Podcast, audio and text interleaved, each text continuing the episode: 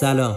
اگه قسمت های قبلی ما رو دنبال نکردید بهتره برگردید و از قسمت اول کار ما رو دنبال کنید. چون پادکست ساعت صفر یه مجموعه داستان سریالی کوتاهه که قسمتاش به هم مرتبطه. پس برای اینکه چیزی رو از دست ندید ما رو از قسمت اول گوش کنید.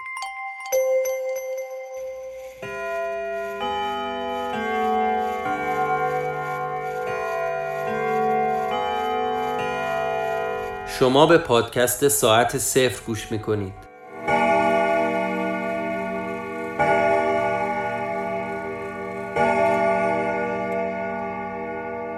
قسمت سوم نویسنده و خانشگر این اپیزود امین متین.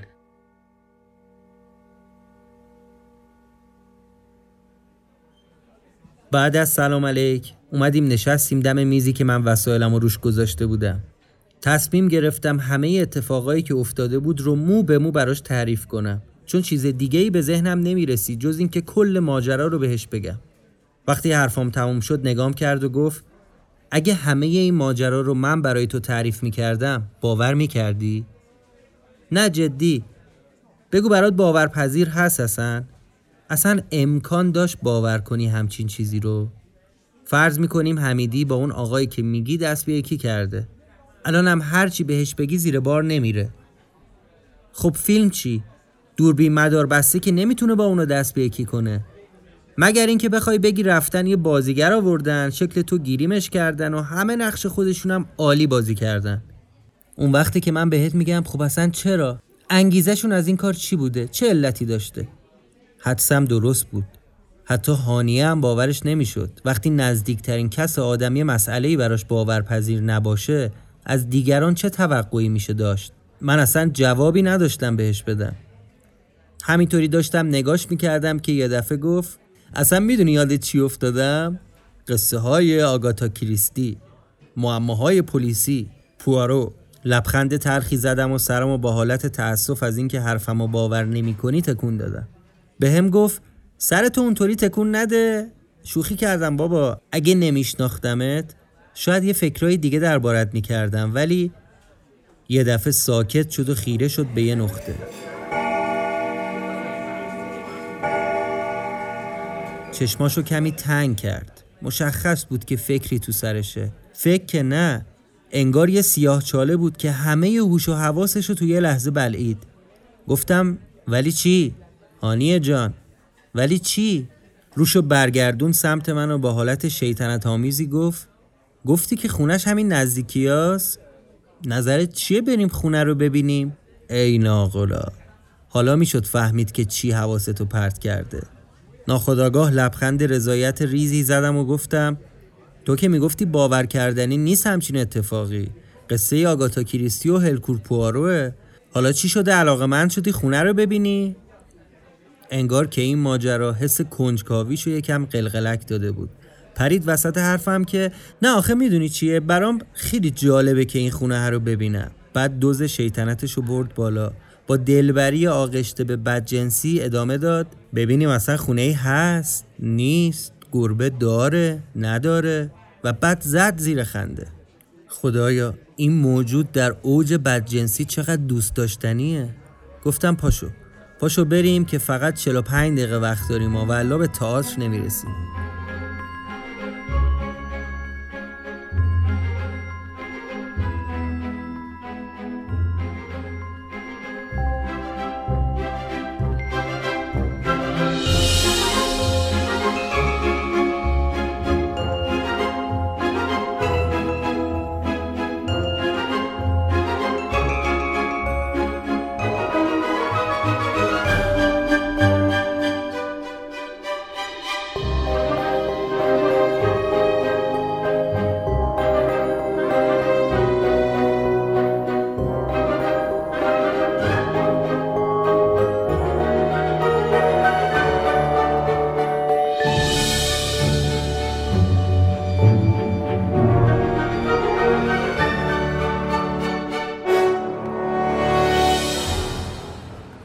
از کافه اومدیم بیرون. بلوار همیشه اون ساعتا ترافیکش سنگینه. ما هم پیاده از وسط بلوار قدم زنون راه افتادیم سمت خیابون ایتالیا. توی راه انگار هانیه ذهنش مشغول بود. همینطوری که دست همو گرفته بودیم و راه می‌رفتیم یه لحظه مکس کردم و ایستادم. گفتم هانیه داری به چی فکر می‌کنی؟ لبخند تفرامیزی زد و دستم و کشید و دوباره راه افتادیم. چند دقیقه سکوت بینمون بود نفهمیدم توی اون لحظات هانیه به چی داشت فکر می‌کرد ولی هر چی بود انگار دلش نمی‌خواست کسی وارد سرزمین ذهنیش بشه البته از روی اون جمله عجیبی که یکم بعدتر به هم گفت فهمیدم می‌دونستی زمان یه توهمه؟ گفتم چی؟ زمان توهمه؟ گفت آره البته اینو من نمیگم ها این جمله رو کسی گفته که دیگران هنوز جرأت نکردن رو حرفش حرف بزنن گفتم کی؟ هایدگر؟ وبر؟ نیچه؟ اونم نه؟ لابد استیفن هاکین آنیه چیه نکنه از اینستاگرام خوندی لابد آلبر کامو یا عباس کیارستمی نه خیلی خوب حالا کی گفته برگشتم نگاش کردم که بدونم داره شوخی می‌کنه یا جدی گفته گفت آلبرت انیشتن تعجب کردم با تاکید ازش پرسیدم انیشتن گفت آره توی یه نامه‌ای که برای یکی از آشناهاش می‌نویسه میگه برخلاف اعتقاد همه دانشمندا و مردم زمان یه توهمه. نمی‌دونم چرا بعدش وقتی داشتم به این جمله فکر می‌کردم یهو واقعا ترسیدم.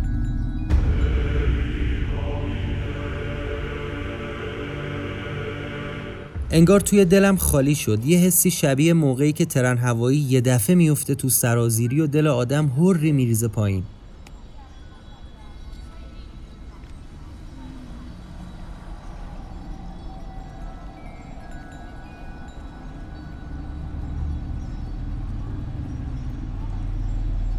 اومدیم تو کوچه بنبست. بهش گفتم گربه رو اینجا پیدا کردم. همینجا وایساده بود و بر رو بر منو نگاه می‌کرد. پشت سرتم پلاک 58 خب خانم به نظر حضرت عالی این خونه واقعی هست یا نه؟ توهمه. در رو باز کردیم و اومدیم تو حیات این ورانور رو نگاه کردم که ببینم دوباره اون وروجک پلاس نباشه بیرون. ازم پرسید دنبال چی میگردی؟ گربه دیگه. اون دفعه که تو خیابون بود. گفتم شاید الانم بیرون باشه باز. در حالی که کلید انداختم و در ورودی خونه رو باز کردم گفتم بیا بریم تو. بیا که دیره. ساعت چنده؟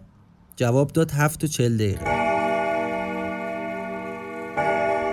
گفت اه صدای چی بود؟ الان میریم می‌بینی. گفتم بهت که 20 تا ساعت و یه جا زده به یه دیوار. تازه از بین همه این ساعت فقط یکیش کار می‌کنه که اینم صدای همونه.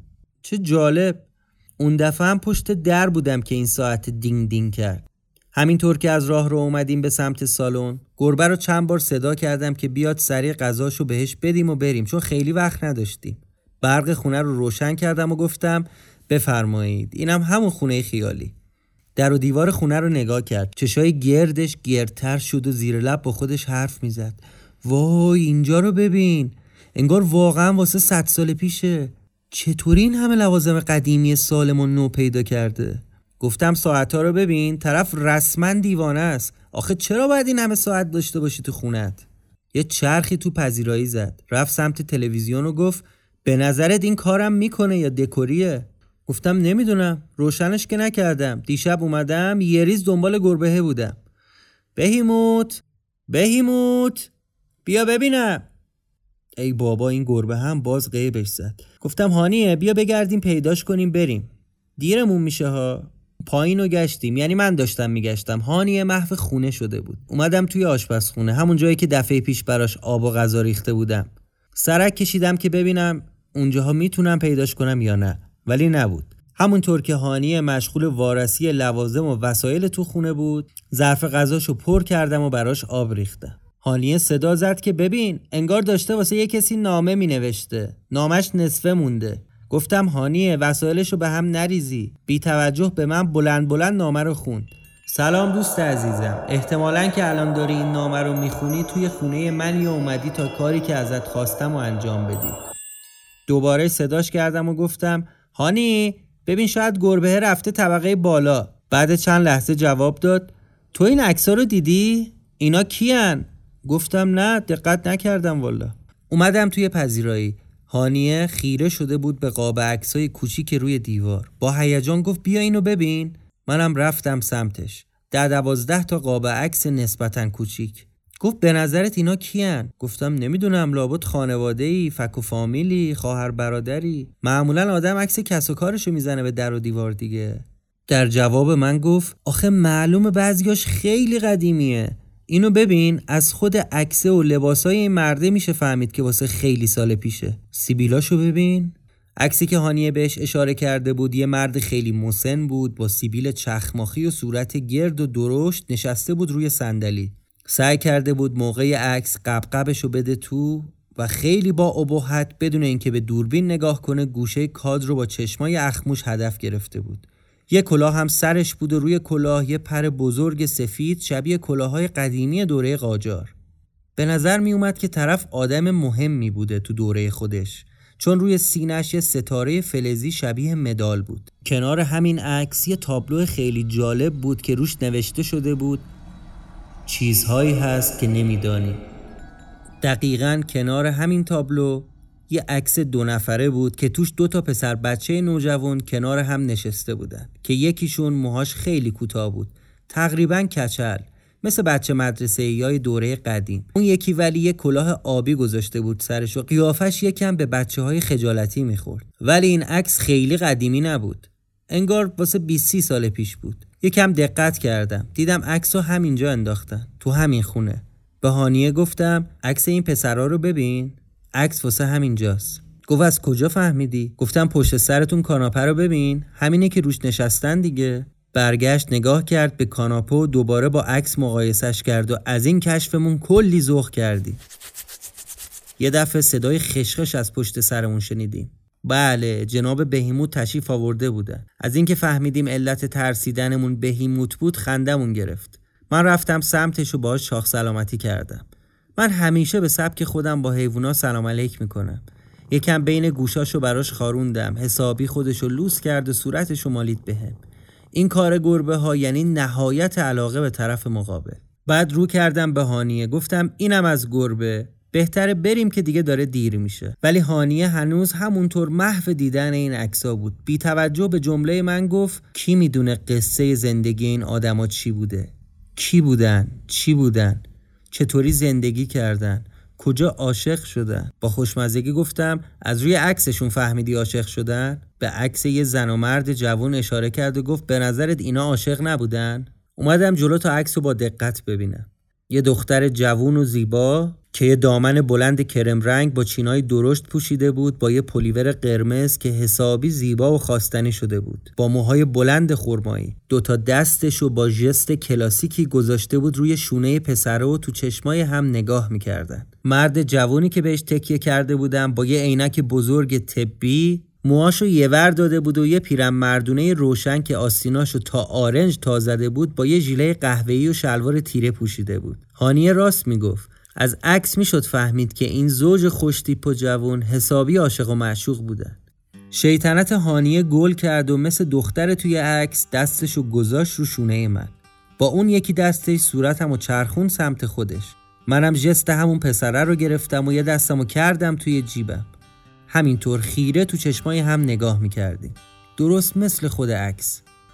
نفهمیدم چی شد که گرمی نفساشو توی صورتم حس کردم و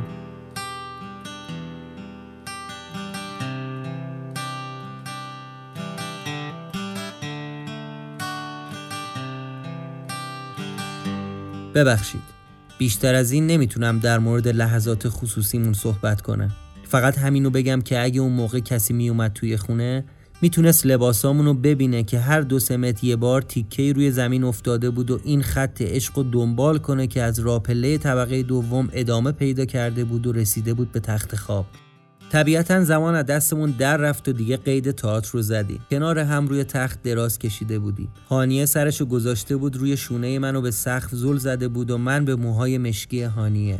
شاید یک ساعت یا بیشتر توی همین وضعیت بودیم. بدون اینکه حرفی بزنیم. کرخت سبک دلگر.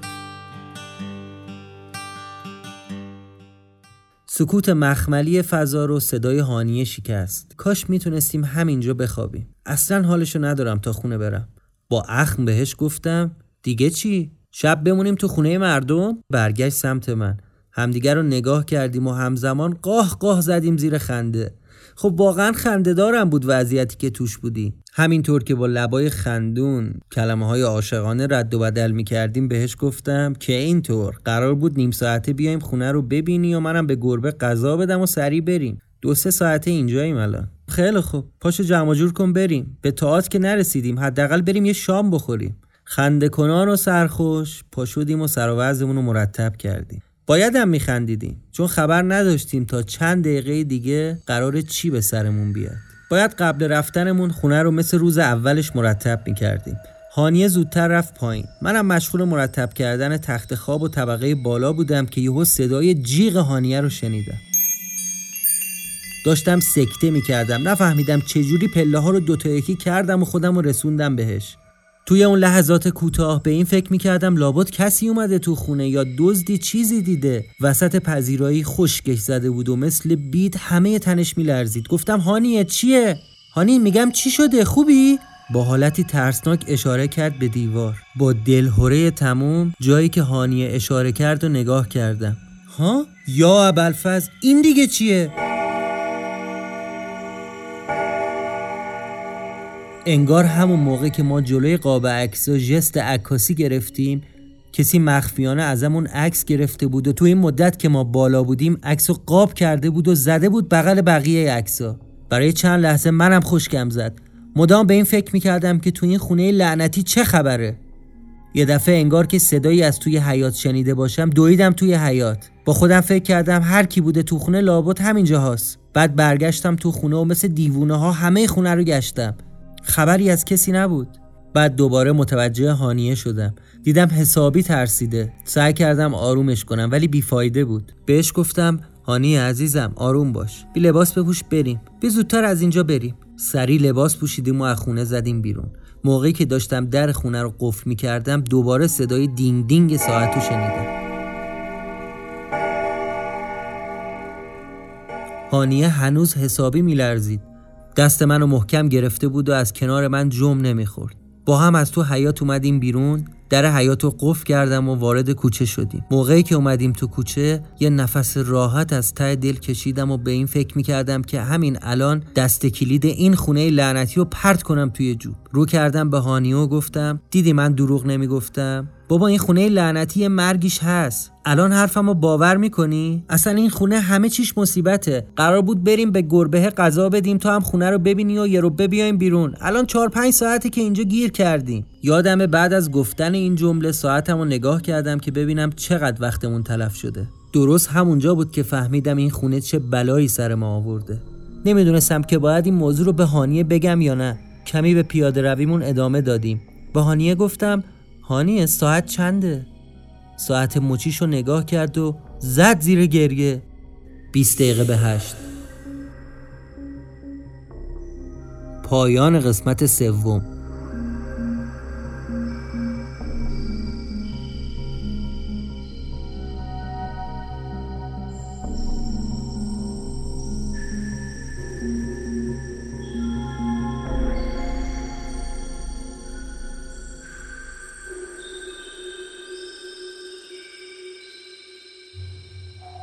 اگه ساعت صفر براتون جذاب بوده و تونسته شما رو با خودش همراه کنه ازتون می‌خوایم که ما رو به دوستانتون و هر کسی که به این ژانر از پادکست علاقه منده معرفی کنید.